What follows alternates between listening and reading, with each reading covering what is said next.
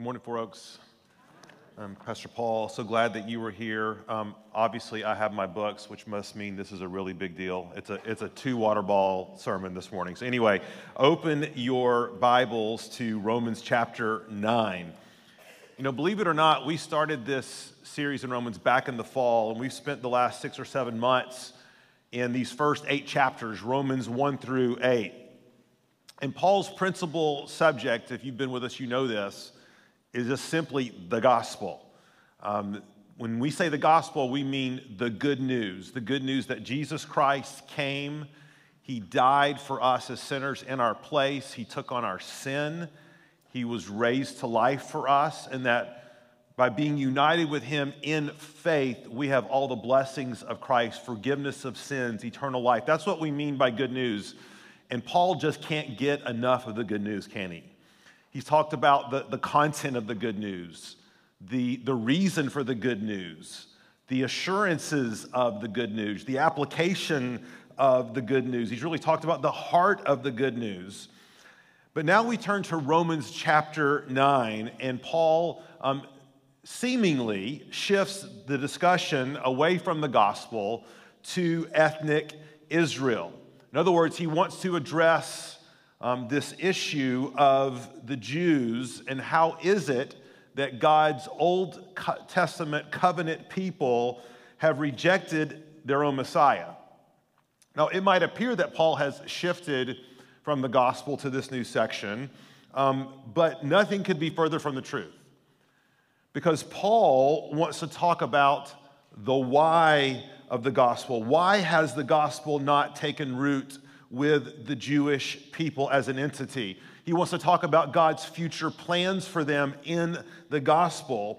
And the way he wants to talk about this is through the lens of God's sovereignty. Now we have to ask, what, why sovereignty? Why, why this attribute of God has, has Paul chosen to sort of zero in on? Well, let me tell you why, why it hasn't, why he didn't decide to choose this, okay, or why, you know, you get what I'm saying, right? The reasons he hasn't. Well, it's not like Paul forecasted to the twenty-first century and said, you know, all those Christians in the twenty-first century need, need lots of good arguments about why they should be a Calvinist, okay? Or, or they, they needed some debate fodder for their, for their free will Arminian neighbors as they sort of duke it out.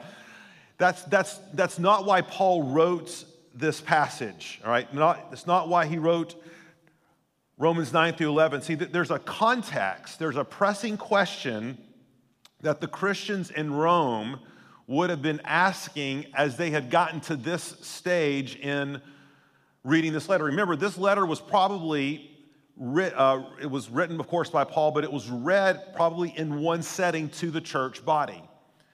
And at the end of Romans eight, we looked at these last few weeks, Paul makes these amazing promises, right?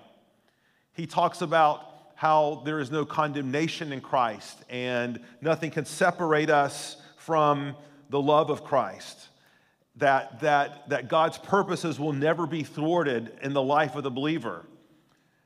And you can imagine a question then arising on the part of the people who are listening to this passage, right?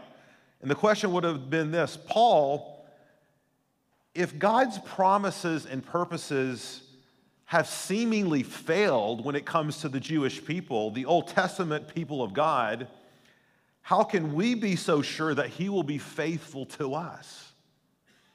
In other words, Paul, how can we bank our lives on Romans chapter eight in light of what appears to be this massive falling away and hardening of hearts of the Jewish people? In other words, Paul, can we trust the Word of God? Is the Word of God powerful to save? And the way Paul wants to answer this in this chapter, and these actually these three chapters in nine through eleven, all begins and ends with God's sovereignty.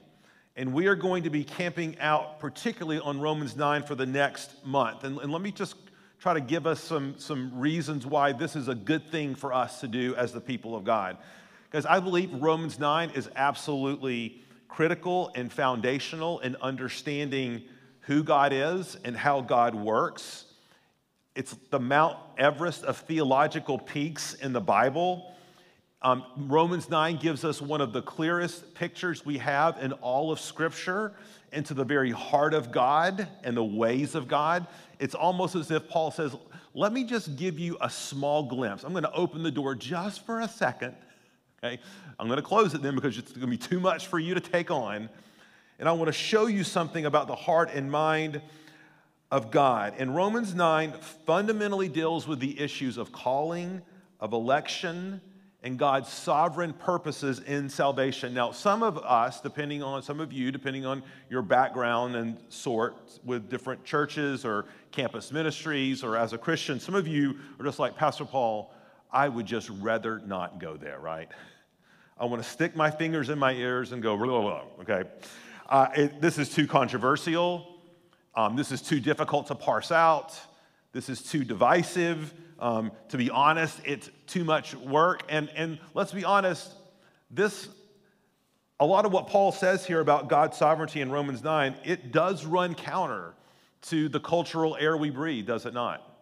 The cultural air of self-determination and autonomy and freedom and, and sort of being independent, autonomous beings. Now, for every culture, let me just say this, every culture in human history is going to have Um, more or less difficult times with certain sections of God's word, depending upon what that culture's idols happen to be. You know, Mandy and David were talking about demolishing idols. Well, every, every culture, every era has them. For, for some, it was race. For others, it's gender and sexuality. Well, clearly, one of ours is going to be this idea of, of the all-controlling, sovereign, governing God. And let me just say this, the Bible does not give us the option to ignore these things. Guys, election and sovereignty are not peripheral themes in the Bible. You can't read Ephesians one. You can't read Romans eight as we've been discussing. You, it's all over the place, and the question is, what is it as the people of God that we are to believe about these things? And let me just give you fair warning. Some of the answers, let's just say, might be emotionally unsatisfying to you, right? There, there might be sometimes you're like, I wish Paul would say more at that point. Some of you might say, I wish Paul would say less at that point, right? Um, and this is a real challenge for us to to really bring our preconceptions and ideas of who God is to his word. See, we're all going to be, we're going to worship some kind of God. See, we, we all carry around with us an internal sense of who God is or who we think he is and what, or who we think he should be. And the challenge for every culture, for every people in every age of the church is to bring those conceptions, those ideas, The, the thoughts we have about who God is to his word, lest we worship a God of our own making. And worshiping a God of our own making, of our own ideas, is simply another form of idolatry. And so one of my prayers for us this morning, one is that we would just see the heart of Paul.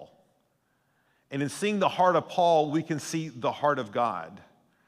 And that we can walk away from Romans nine in the coming weeks, not with a, a self-assured sense that, that we now have our arguments straight, that we, that, that we know we have our philosophical categories in line, that we know how to debate and talk about these things. No, no, no, no. That misses the whole point. What we're going to see, what I pray that we see, is the glory of God in the face of Christ Jesus, who came to save people who did not deserve to be saved.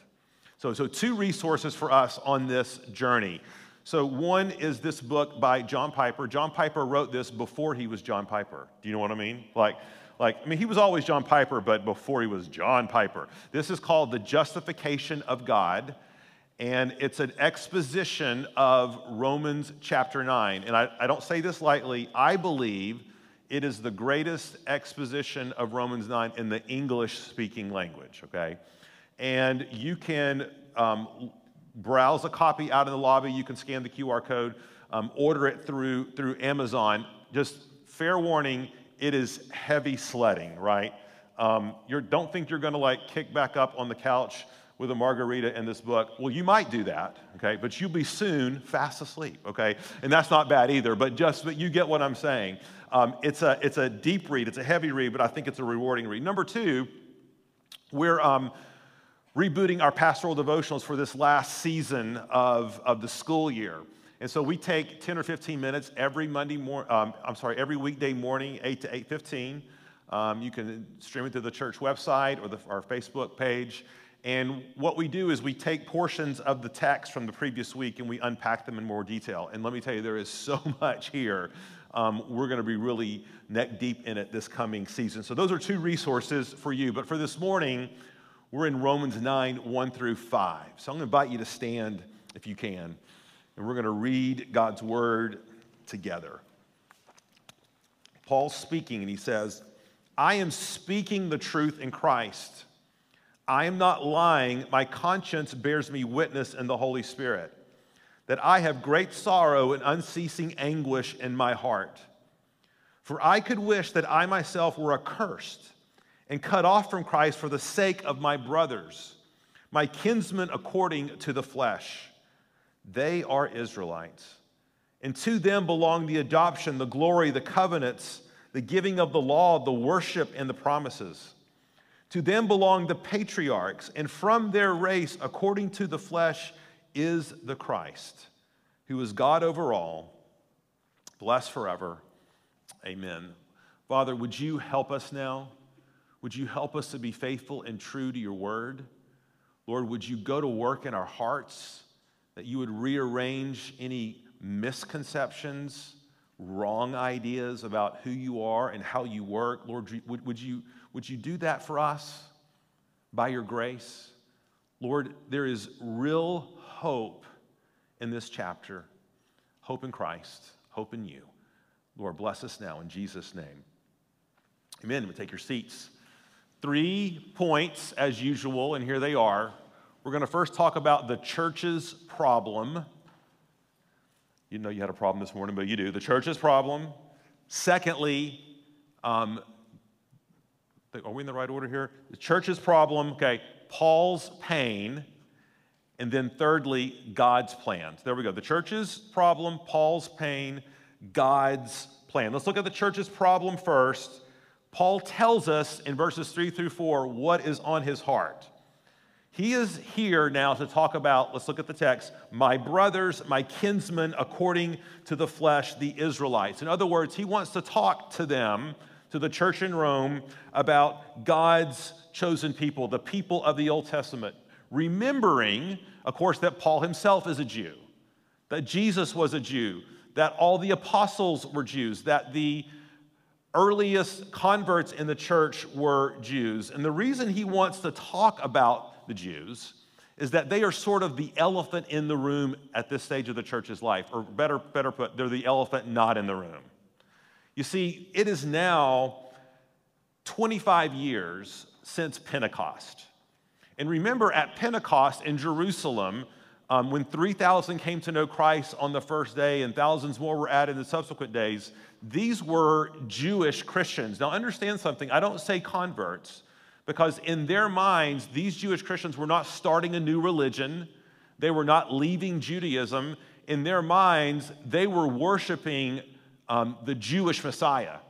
They were worshiping and following and trusting in the fulfillment of all of God's promises in the Old Testament. And so that's why, for the first generation or so, the Jewish Christians continued to, continued to go to the temple. They continued to go to the synagogue. They continue to, to want to gather as those faithful Jewish people who were now trusting in their Messiah. But something happened, something emerged over the next quarter of a century where as the gospel began to spread across Europe and across Asia and hordes of Gentiles, right, began to come into the church, most of the Jewish people, the Jewish nation, the diaspora did not receive their own Messiah. And we see this evidence throughout the pages of the New Testament, particularly when Paul or other apostles would want to come into a new city with the gospel. They would go first to where? The synagogues. They would preach in the synagogues as, hey, brothers, we're here to tell you how the Old Testament is being fulfilled through God's chosen Messiah. And by and large, they were kicked out, excluded from the synagogues. This is why Christians began to gather in their own communities, right? Because the Jewish authorities, people um, would not have them there. And so by the time Paul is writing this letter, it is A D fifty-seven, twenty-five years after Pentecost, and a couple of things have happened, okay? Remember, from the very beginning of this series, we talked about how Claudius expelled all the Jews from Rome. And he expelled them, Jewish Christians, um, traditional Jews, expelled them all, and they were gone for about five or six years. And during that time, the church in Rome began to be populated with strictly Jewish Christians. Well, when the Jewish Christians finally were able to come back to Rome, they were like, they got to the church and were like, whose church is this, right? Somebody's sitting in my seat. Um, and Charles, it's great to see you sitting in your seat, my friend. And, and, we, we, and they were just like confused, right? Like this, what's happened? Well, the Gentiles were confused too. It's like, there's so few Jewish Christians. Where are all the Jews? They are God's chosen people. We've been the recipient of those promises. Why have his own people harden their hearts to him? And behind that question is a deeper question. And that's really where Romans gets at. And it's simply this: has the word of God failed? Paul, we see all these Old Testament passages written to and for your covenant people of God, but now they have sort of in some, not all without exclusion, okay, but certainly most, the majority, have hardened their hearts and have walked away from you. Has the word of God failed? And this is what Paul wants to address in this chapter. And what made this particularly perplexing for the Gentile Christians and for Paul was that the Jews had all the spiritual home court advantages that you could ever ask for. And Paul lists them out here, right? They had the adoption, the glory, the covenants, the giving of the law, the worship, the promises. Now, they say in football that the home court or home field advantage is worth about three points in betting circles. That's what I heard. Okay, I just heard about that. I read it somewhere. And because it's universally acknowledged, it's harder to win on the road, is it not? Um, typically, when you're on the road and the visiting team, you don't have as many fans. You don't have as much support.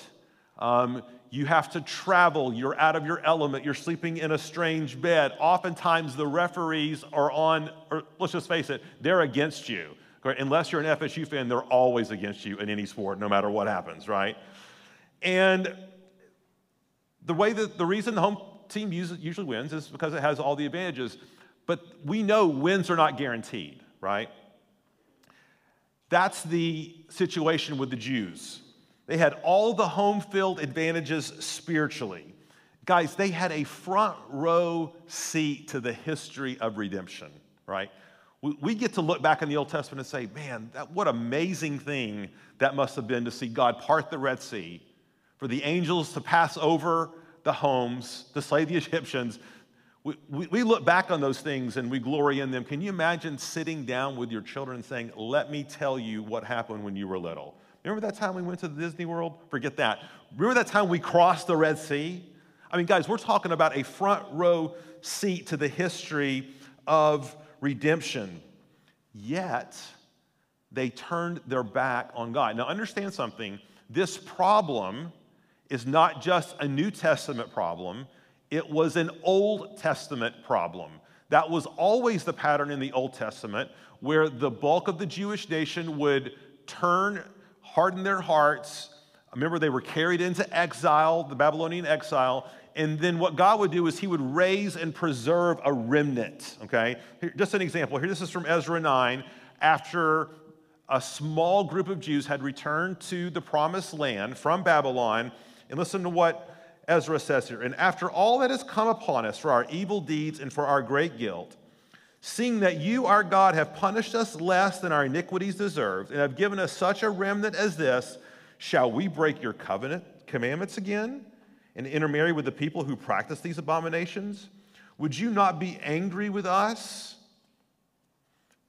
I missed that part. Would, would you not be angry with us until you consumed us, so that there should be no remnant nor any to escape? See, this was always the situation with the people of God. And there's something in the Old Testament, and there's something very important for us to learn from this. And it's simply this.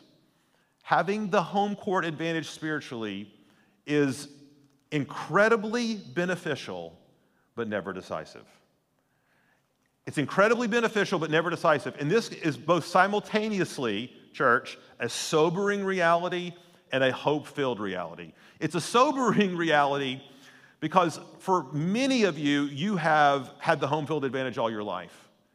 You've been raised in a Christian home.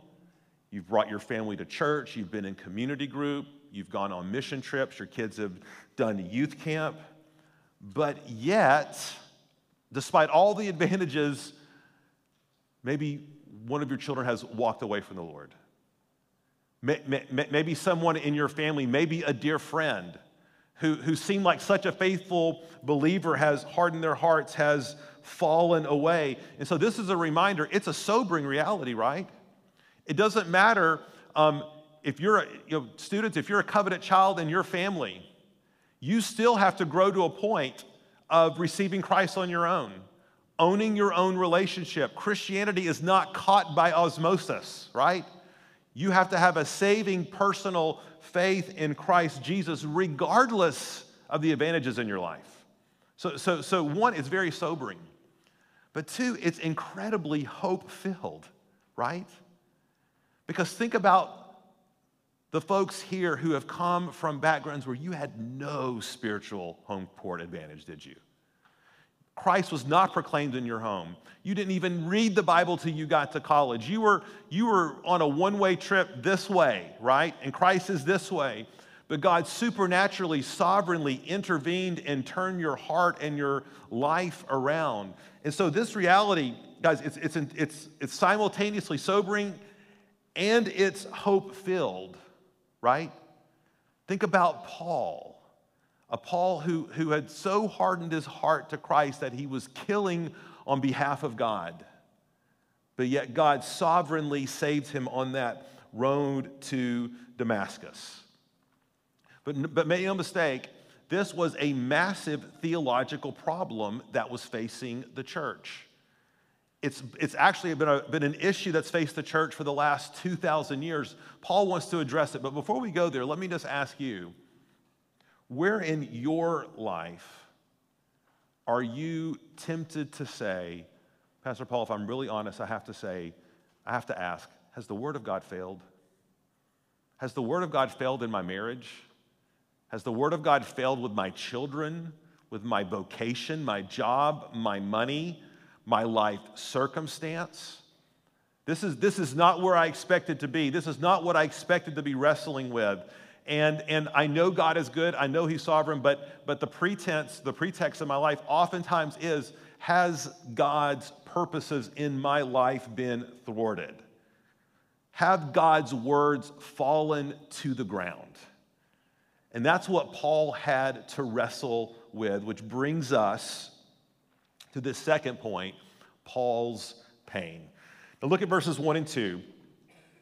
Paul here takes an oath, and as a Jew, to take an oath was a big deal, right? This was not a pinky promise. This was not, you know, my fingers are crossed behind my back and all that sort of stuff, right? This is like, he says, I'm taking an oath. I'm swearing upon myself. I'm swearing before God. And what he is swearing to is his unceasing anguish and great sorrow.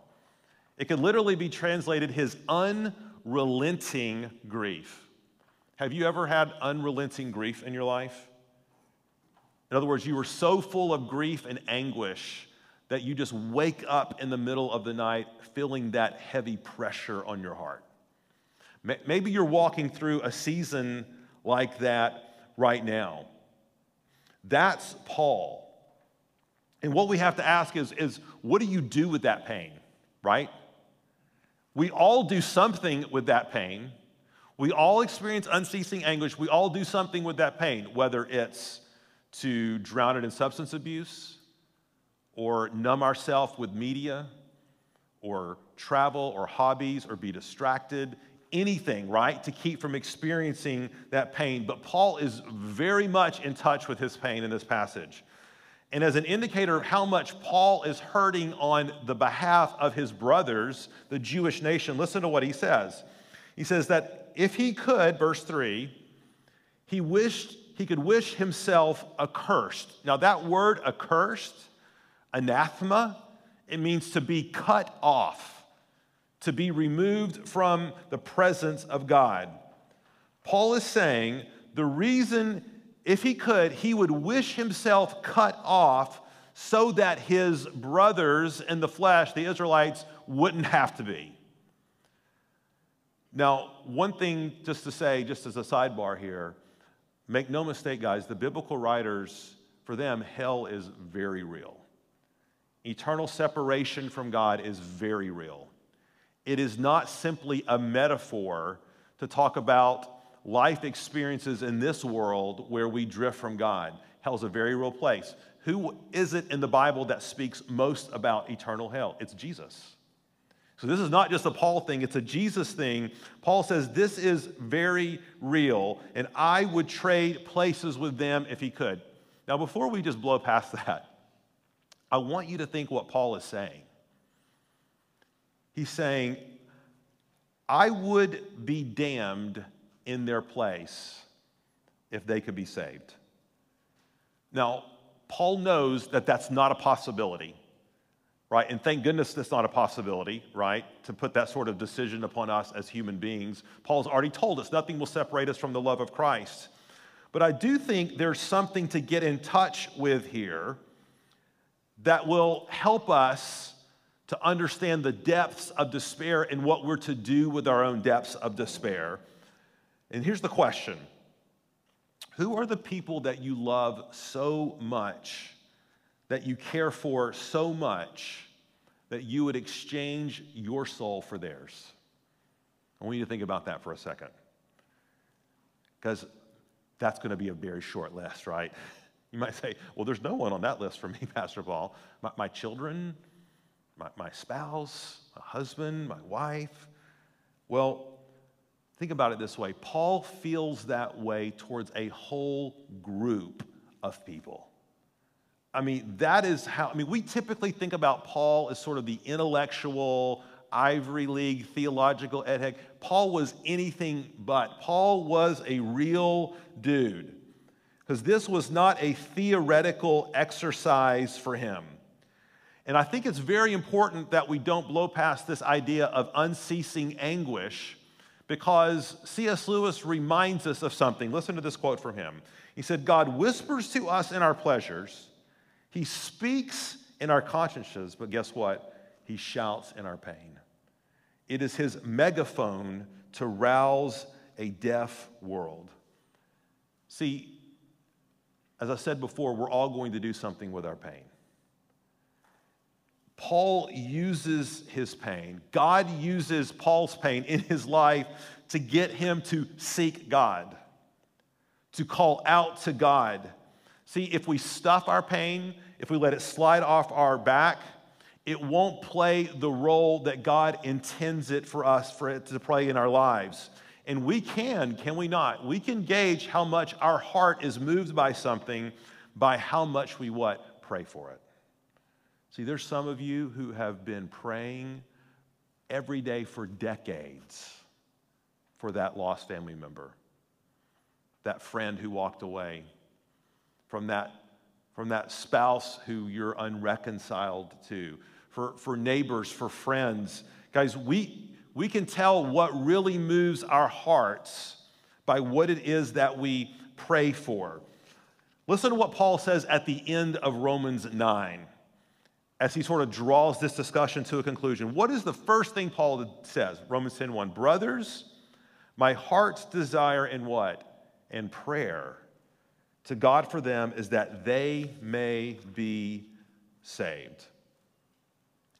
You see, Paul's pain leads to Paul's prayer. It leads him to seeking out to God, to calling out to God. And, and that's what God would have our pain do for us. who are we calling out to? And, and, and don't try to play philosopher with this or import philosophical categories or human reasoning and simply say, well, you know, I, I don't see how prayer reconciles with God's sovereignty. That's, that's not for you to figure out, right? And as you've heard me say many times, the question is, if God is sovereign, it isn't, if God is sovereign, why pray? If God isn't sovereign, why would you be praying? The reason we pray is that we know God is sovereign. We know He moves. And if He is the one who is decisive, right, in salvation, in accomplishing His will, of course we will cry out to Him. So before we leave this point, let's just again remind ourselves, don't strip Romans nine from its pastoral context.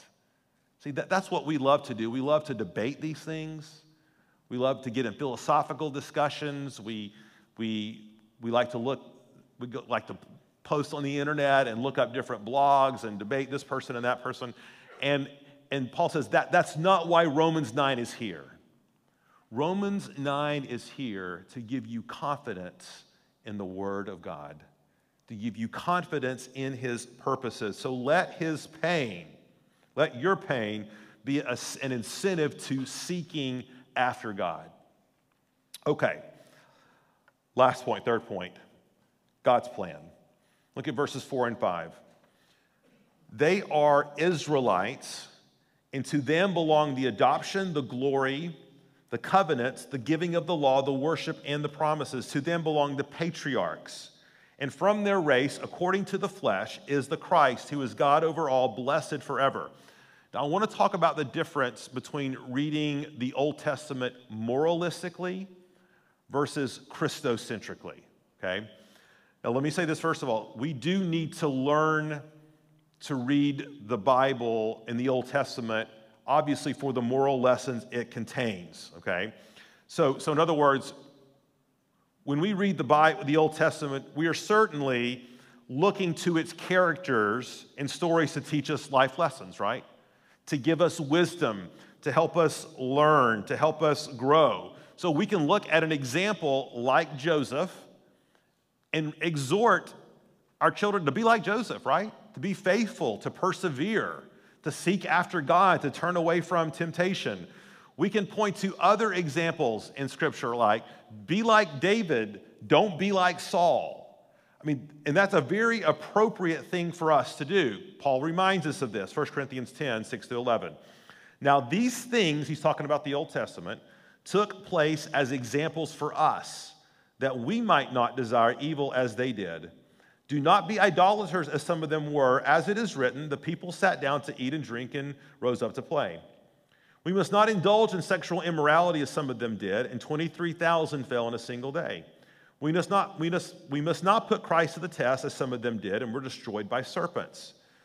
Nor grumble as some of them did, and were destroyed by the destroyer. Now here's the key verse. Now these things happened to them as an example, but they were written down for our instruction, on whom the end of the ages has come. So please don't hear me say we should not be looking to the Old Testament for moral lessons or instructions or leadership lessons or character sketches. Absolutely. But that's not the problem. See, the problem is when we look to the Old Testament merely or only moralistically. See, if we look at, if we look at the Old Testament through a strictly moral lens of do this, don't do that, then a lot of us get to our Bible reading plans in Leviticus, Leviticus and say, what am I to do with that, right?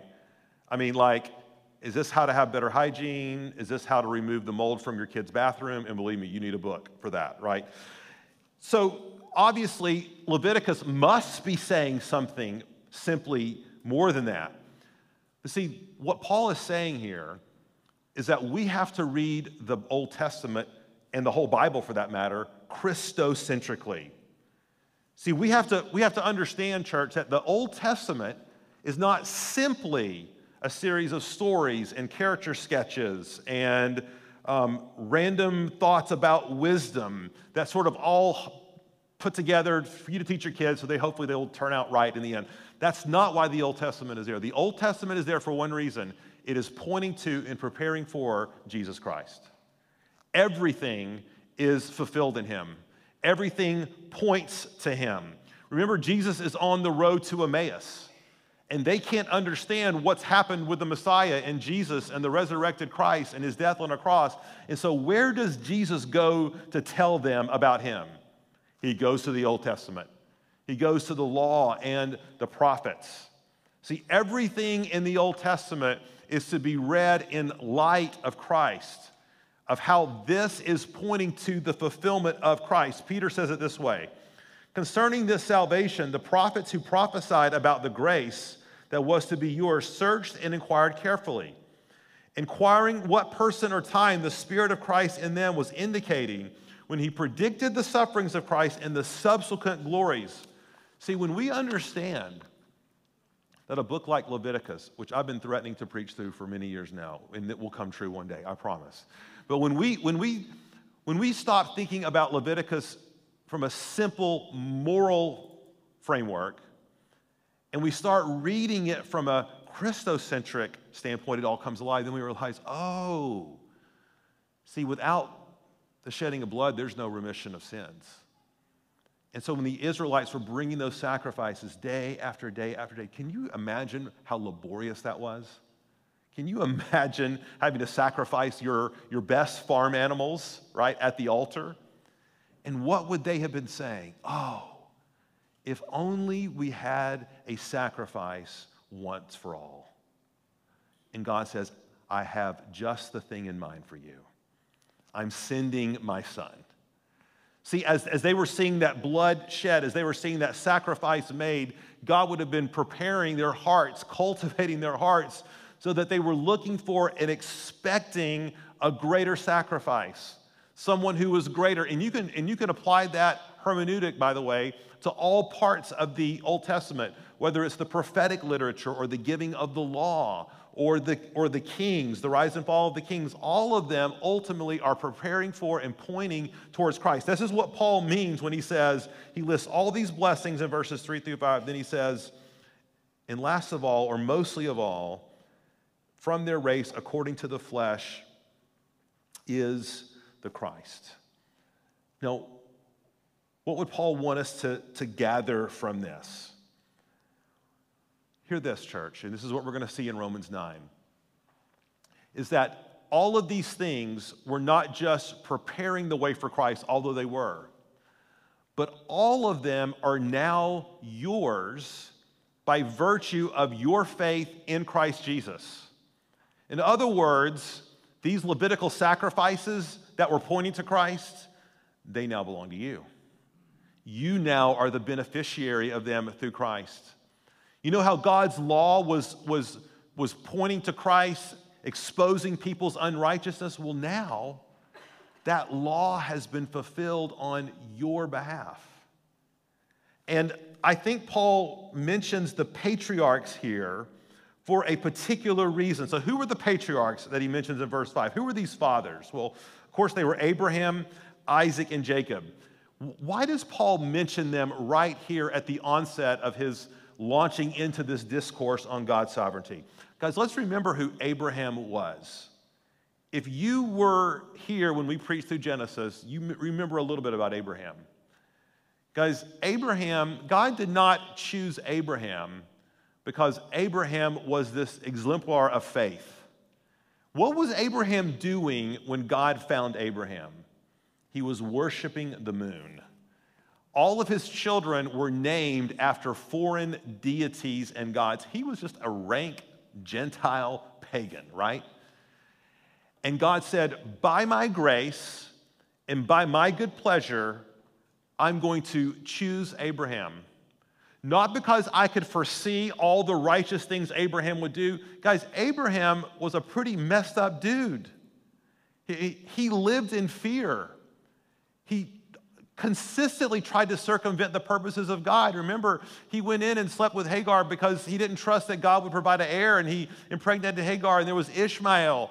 He abandoned his wife twice to the Egyptians.